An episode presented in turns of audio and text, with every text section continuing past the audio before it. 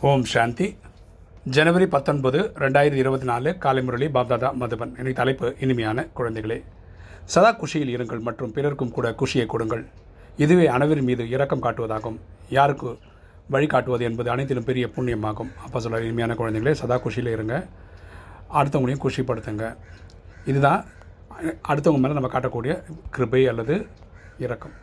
நம்ம யாருக்கும் வழி காட்டுறதுனால நமக்கு ஒரு பெரிய புண்ணியம் கிடைக்கிது. இன்றைக்கி கேள்வி. எப்போதும் மகிழ்ச்சி நிறைந்தவராக யார் இருக்க முடியும்? மகிழ்ச்சி நிறைந்தவராக ஆவதற்கான ஆதாரம் என்ன? எப்போதும் மகிழ்ச்சி நிறைந்தவராக யார் இருக்க முடியும்? மகிழ்ச்சி நிறைந்தவராக ஆவதற்கான ஆதாரம் என்ன? பதில். ஞானத்தில் மிகவும் புத்திசாலியாக இருப்பவர்கள் தான் மகிழ்ச்சி நிறைந்தவராக இருக்க முடியும். ஞானத்தில் யார் புத்திசாலியாக இருக்காங்களோ அவங்க தான் சந்தோஷமாகவும் இருக்க முடியும். அவர்கள் நாடகத்தை கதை போல அறிந்திருப்பார்கள். மற்றும் நினைவு செய்வார்கள். நாடகத்தை வந்து நாடகம் புரிஞ்சு வச்சுருப்பாங்க. இது ஒரு கதை மாதிரி நினைவு பண்ணுவாங்க. மகிழ்ச்சி நிறைந்தவராக ஆவதற்காக சதா தந்தையின் ஸ்ரீமதி படி நடந்து கொள்ளுங்கள். மகிழ்ச்சி இருக்கணும்னா அப்பா சொல்கிற கைட்லைன்ஸ் படி வாழ்ந்துட்டு வாங்க. தன்னை ஆத்மா என புரிந்து கொள்ளுங்கள். அப்பா நம்ம வந்து ஆத்மா. புருவத்தின் மத்தியிலிருந்து அவங்கவுங்களுக்கு கிடைச்ச உடலை இயக்கிட்டுருக்கோம் மற்றும் தந்தை புரிய வைப்பதை நல்ல விதமாக மனநல சிந்தனை செய்யுங்கள். அப்பா சொல்லிக் கொடுக்குறத வந்து நல்லபடியாக உள்வாங்கிக்கங்க.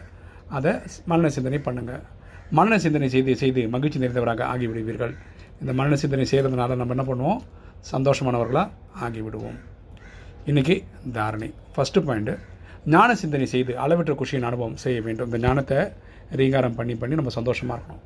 மற்றவர்களுக்கும் வழி சொல்லக்கூடிய இரக்கம் கொள்ள வேண்டும். நம்ம அடுத்தவங்களுக்கும் இந்த நாலேஜ் கொடுக்கக்கூடிய அளவுக்கு இரக்கம் கொண்டவராக இருக்கணும்.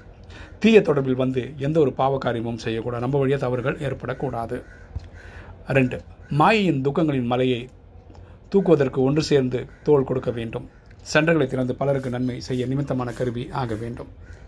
நம்ம என்ன பண்ணுவோம்? மாயின் துக்கங்கள் வந்து கலிகாலத்து போல் மாயின் துக்கம் தான் இதை மொத்தமாக தூக்கணும்னு வச்சுக்கோங்களேன் நம்ம ஒரு கை கொடுக்கணும். ஏன்னா எல்லாரும் சேர்ந்து சேவை பண்ணும்போது தான் மாயை இல்லாமல் பண்ண முடியும். இதுக்கு நம்ம என்ன பண்ணணும்? நிறைய சென்டர்ஸ் உருவாக்கணும். ஓகே எல்லாருக்கும் நம்ம ந- புண்ணியம் கிடைக்கிற மாதிரி அதுக்கு நம்ம கருவியாக இருக்கணும். இன்றைக்கி வரதானம். தனது வார்த்தைகளின் மதிப்பை புரிந்து அதை சிக்கனமாக பயன்படுத்தக்கூடிய மகானாத்மா ஆகுக.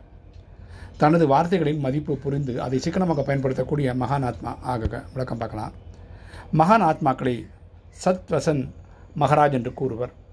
ஆக உங்களது வார்த்தைகள் சதா சத்திய வார்த்தையாக அதாவது ஏதாவது பிராப்தி ஏற்படுத்தக்கூடிய வார்த்தைகளாக இருக்க வேண்டும்.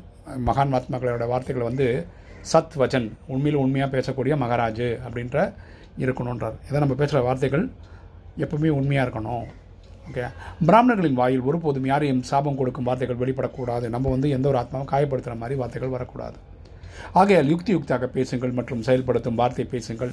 அப்பா சொல்ற நம்ம யுக்தி யுக்தாக பேச சொல்கிறாரு வெற்றியை தரக்கூடிய செயல்களாக செய்யுங்க. வார்த்தைகளின் மதிப்பை புரிந்து கொள்ளுங்கள். ஒரு வார்த்தைக்கு பயங்கர பவர் இருக்கு இல்லையா? அதை புரிஞ்சுக்கோங்க. சுபமான சப்தங்கள் சுகம் கொடுக்கும் சப்தங்கள் பேசுங்கள். ஜாலியான வார்த்தை பேசாதீர்கள். வார்த்தைகளை சிக்கனப்படுத்துங்கள். ஜாலியாக பேசுகிறேன் ஜோக் அடிக்கிறேன்ற பேர் கதை கதையாக பேசாதீங்க. கம்மியாக பேசுங்க ஆனால் ஆத்மாவை சந்தோஷப்படுத்துகிற மாதிரி பேசுங்க.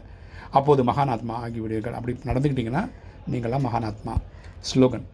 ஸ்ரீமத் என்ற கை சதா கூடவே இருக்கிறது எனில் முழு யுகமும் கை மீது கை கொடுத்து நடந்து கொண்டு இருப்பீர்கள்.